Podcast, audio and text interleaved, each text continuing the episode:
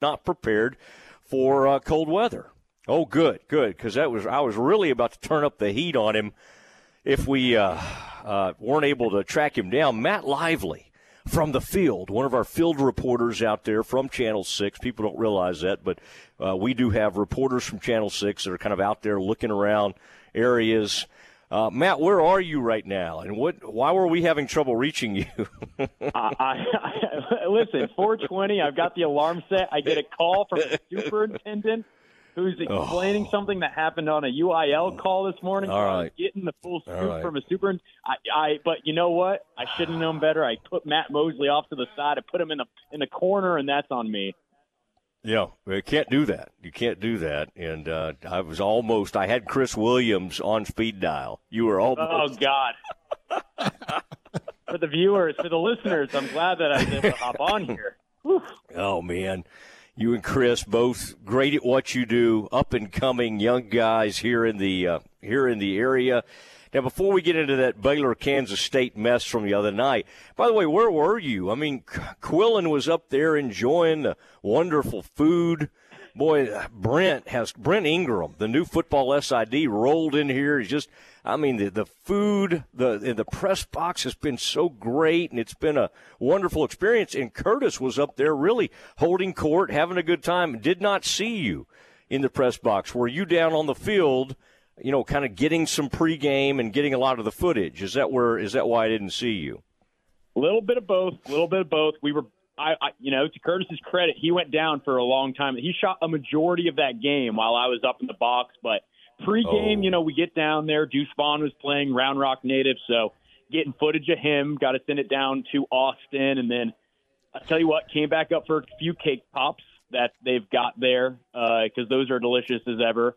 And then uh, I was down there for most of the first quarter, checking on Adrian Martinez and Apu because they both went down with injuries and scouting it out. And then immediately my blood said, "Hey, this is." Uh, we're pretty cold. How about we get back into the heat? And so that's where I went back up to the press box, yeah. cup of coffee, warm up the blood, and uh, yeah, uh, it was cold though. I felt bad for Curtis, and that's why you know he can lounge in that pregame because it gets cold down there. Curtis is from the San Antonio area. He's been in plenty of cold weather. He's played athletics in the cold, although I think he was a basketball player. It wasn't like he was out in the uh, in the cold, but uh, Curtis could endure, endure many a thing. Now, before we jump into that, though, uh, take me back to Friday night. Uh, Channel Six canvassed. Um, you know, I couldn't be everywhere, but boy, y'all get to as much as possible. We had some interesting matchups on Thursday. Walk me through kind of where you were and um, and the matchups that really uh, that really grabbed your attention, the outcomes. I hated to see one of our local teams. I knew Crawford was going to roll. I knew some of these teams would would roll, but um, La Vega, man, I was uh, I was really bummed about that the other night. I'm also bummed that my Kaufman Lions have to play China Spring. That's a yeah, good Kaufman program, good Kaufman team. That's not a walkover for China Spring, but that's an ugly second round matchup for my alma mater. Walk me through Friday night kind of where you were, and then the the uh, the outcomes that really grabbed your attention. I was given the easy uh, the easy assignment of just having to go to one game and then book it back to the studio to to host the show with Curtis. I went to Oglesby. They were playing in Valley Mills, uh, mm. and, and Oglesby is one of the best six man teams in the state right now. This was a, a program that hadn't been to the playoffs since I believe it was 1983 prior to Jeff Dixon coming in in 2020, he's gotten to three straight postseason uh, appearances now, and the Oglesby Tigers are rolling. So we were out there. We had Nicole Sheeran at Crawford. Uh, yeah. They just I mean, they blew the doors off their opponent, and now they're ready for the second round. Tell you what, Belton getting a win was awesome to see. I'd say that University with the the revitalization that they've had was pretty miraculous and, and great to see. Uh, there's a lot of really good football to still be played. We've got Whitney, who's making noise with David Haynes Jr. as their head coach in his first year. West has got a tough uh, matchup coming up this week. There's just a lot of good football left to be played here in Central Texas. Matt, how does the uh, the game of the week peel back the curtain, do you guys kind of already by when you start seeing these matchups, and Steve, even by Friday, we were hearing a few things. We knew we were waiting to see who would win this. To, Kaufman had to beat uh, Wilmer Hutchins, and they did 41 to nothing uh, to to see who China Spring was going to play. But uh, uh, how quickly do you come to a decision on your Channel Six game of the week? And can you, uh, even though it's early in the week, are you willing to reveal to us who the uh, game of the week will be? Oh, this is going to be anticlimactic for you, Mosley. Unfortunately, our game of the weeks are done our FNL schedule per se is over. Of course, we're still going to yeah. broadcast plenty of high school football on Friday, but the actual show itself is going to be much oh. shorter because so many teams are knocked out. So we don't have a, a so-called oh. game of the week. I can okay. tell you though, I believe the teams that we're going to put uh, a lot of focus on this week.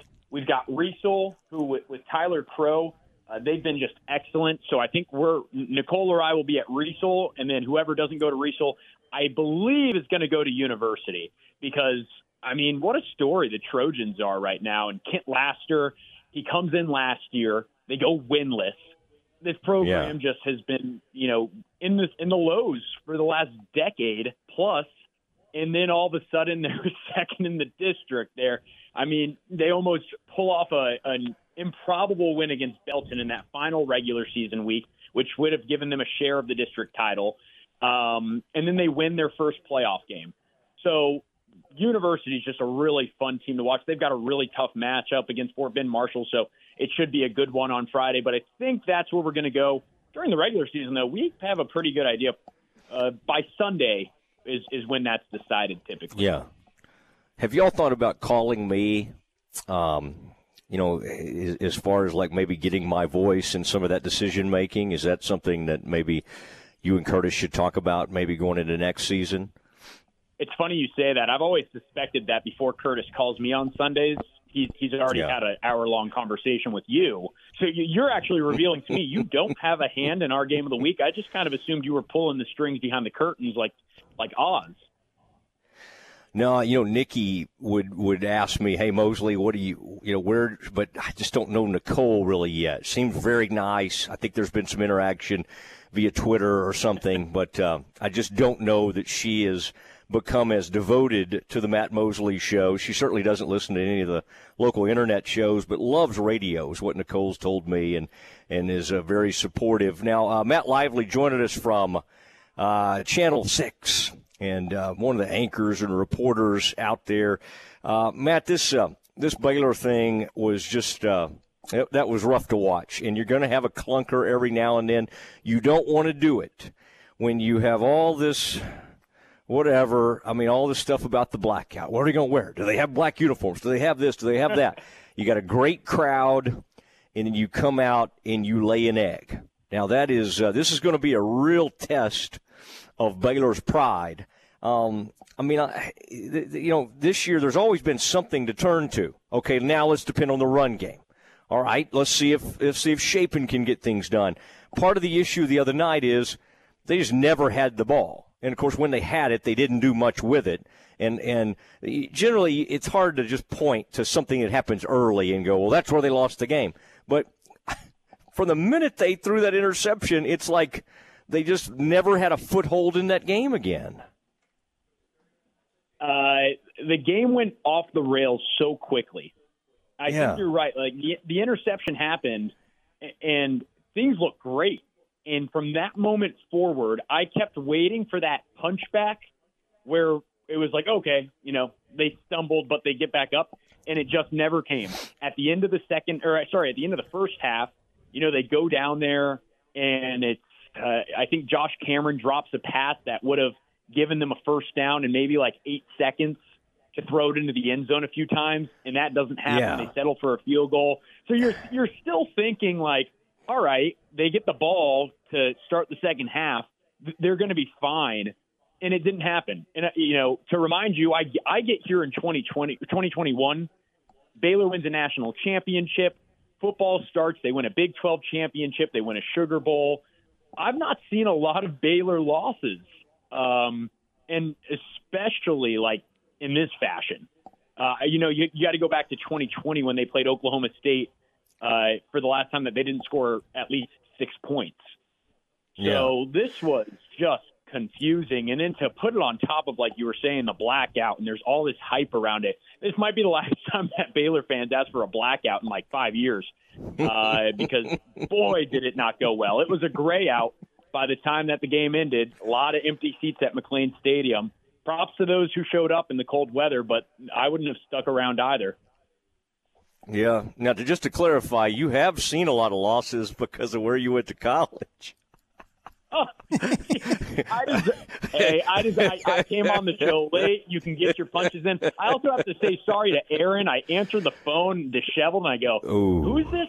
Oh God!" And then he goes, "It's oh, Aaron." I go, oh, "Oh no. God!" So I apologize oh. to Aaron, and I'll, I'll allow the State University who has their own issues, but let's let's stick in Central Texas here, Mosley. Come on.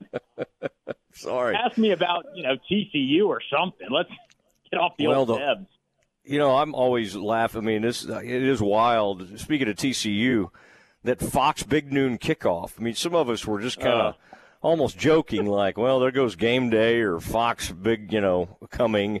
And I mean, it's, I, I know Baylor's going to get behind this and the students will have fun with it. And maybe by the time the kickoff comes, you know, there'll be a big group there. But you know, my fear is that the TCU people, and of course, I think they've had game day, haven't they, earlier this season? Of course, they had game day in Austin. Uh, TCU was a part of that. I think they had game day come to Fort Worth a few weeks ago, and now the big, big noon kickoffs. Big noon kickoff went to Fort Worth. Is that right? Yeah. Yeah. Well, but but now they're coming to Waco. I mean, it's just it's very odd that you would. I know TCU's undefeated, but it's extremely odd to to show up for a four loss team. And it, but maybe that's just the schedule out there. You know, I, I, maybe if we look at the other games, we would kind of understand it more. I know game day is going to see Montana and Montana State play, and I always think that's smart when you can do something like that to go to a different locale. I mean, I kind of thought last week weekend they should have gone to that Tulane game. It ended up being a really good game uh, in New Orleans. In in fact, uh, was that UCF that uh, that took down. So anyway, this will be uh, this will be very interesting uh, to to well, see, and this is going to be a huge pride game for the Bears. And and listen, you if you if you can't get up for your arch rival, no matter how poorly you played against K State, then you deserve to get beat. I agree. Uh, let me start here. I, I got to assume that Fox makes this decision on on Friday because we had all talked about it on Friday, like, oh, Big Noon kickoff's probably going to come if Baylor wins tomorrow.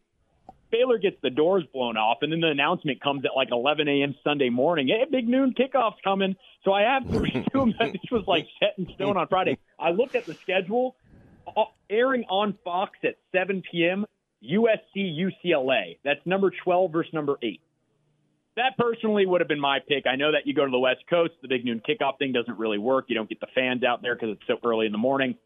Besides the point, that probably would have been my pick. I do agree with you. Baylor fans will probably get behind this thing, weather permitting, I guess. Uh, I would I would view this game as a chance to one see some of the seniors off in their final McLane game. You know, Dave Aranda even mentioned that today. You heard Dillon Doyle go on and on about how he's got three more chances to line up across from Apu and Blake Shapen and those guys, and so that'll be special for the seniors. And then who doesn't want to beat the number four, maybe even better when we see the polls tomorrow, team in the yeah. country and TCU. And yeah, they're already locked into the Big 12 championship game. But as we know with how the, the CFP goes, the Big 12 doesn't get a ton of love. I don't know if a one loss TCU team no. makes the playoff. And no, so I can tell you that it, it wouldn't happen. Know, yeah, yeah. And so, you know, I would take pride as a Baylor fan in going, if we can be that one that would be pretty exciting. I, you know, I, I would think Big 12, you want them in the CFP, some good recognition, but opposing fan bases don't view it like that. So I think it, you know, show out that we, we had a storm field, uh, a, a storming of the field the last time that big noon kickoff was in town for Oklahoma. So who knows what happens on Saturday. I'm done predicting games because I would have predicted that Baylor would have kept it within uh, 20 points of Kansas State, and that didn't happen. Yeah. Well, I'll be interested to see how y'all handle this Fox Big Noon kickoff. Will you just ignore the fact that all these big name Foxers are in town or and just let Eric and, and them have all that big name talent? We will have, uh, I think, Reggie Bush on later in the week. And uh, so that'll be kind of cool. But uh, I, uh, will, I just want to kind of watch how you and Curtis handle this, you know, because it well, is can a. I tell, can I tell you a quick story? Yeah. I know I came on late. Quick story from last year. All the Baylor fans storm the field. You know, then Dave takes the timeout. They got to do the kick, the, the field goal. They they get the field goal. The storm comes. It's crazy on the field. Well, you know, as media, we've got to get off the field relatively quickly. We want to get our shots of all the fans down there and the celebration, mm-hmm. but we've got a press conference to get to. I've got Nicky Latarulo and Darby Brown behind me, kind of looking at me like, how are we getting out of here? Because they've closed the gates that we typically would leave out of. And I told Nicky, you know, like grab onto me and have Darby grab onto you. And I'm just pushing through the crowd. Well, little did I know that Reggie Bush and Matt Leinart and Bob Stoops had all come down to the field and that the stage is down there and they've started broadcasting. I go charging through unknowingly behind the stage and I get a fist from a Fox security guard straight to the gut. I mean, this Ooh. man must have been 6'5, 300, would look great on Baylor's defensive line. I nearly go down. Um, and so from that, I would tell you I'm going to let Fox 44 handle the big noon kickoff festivities because I'm I still I got, still got PTSD and nightmares from that punch that almost took me out. I, I was looking at workers' comp if it had just you yeah. know been a little bit lower. So I don't know. I don't know how I feel about them coming back. I'm certainly going to watch where I walk this time. Yeah, Fox, I'm told, has deep pockets, so I would uh, still think I don't think the statute of limitations is uh, passed. So keep that in mind. I don't want to encourage you to be litigious, but uh, but anyway, there's some good lawyers out there. Um, Matt, uh, always good stuff. You're worth the wait. All right, always uh, good to visit with you, and uh, uh, look forward to seeing you. Come see. We'll be on the air 7 a.m. with our uh, game day live show out there, the Office of Baylor Alumni Tailgate, and um, I, I, look forward to seeing you a couple hours after that. Yes, sir. And uh, again, apologies to Aaron. Answer. I go, who is this? Mm. No, I, I should. I got. I got to save this number in speed dial. Yeah. Now Aaron was was already texting me, you know, saying some things about you, but I think we can. I think I can clean it up. this is my now, last Aaron time is, on the show. Aaron's very affable. He'll be fine. Uh, all right. Thank you, Matt. There he goes. Matt Lively from Channel 6. And that name describes him. Uh, always, always uh, good energy, brings good energy to the show. Good to have him. All right, speaking of good energy, it is time for Campus Confidential. We got several stories brewing, one particularly horribly uh, tragic story uh, coming out of Charlottesville. All of it next. Scott Drew and the Bears all season long on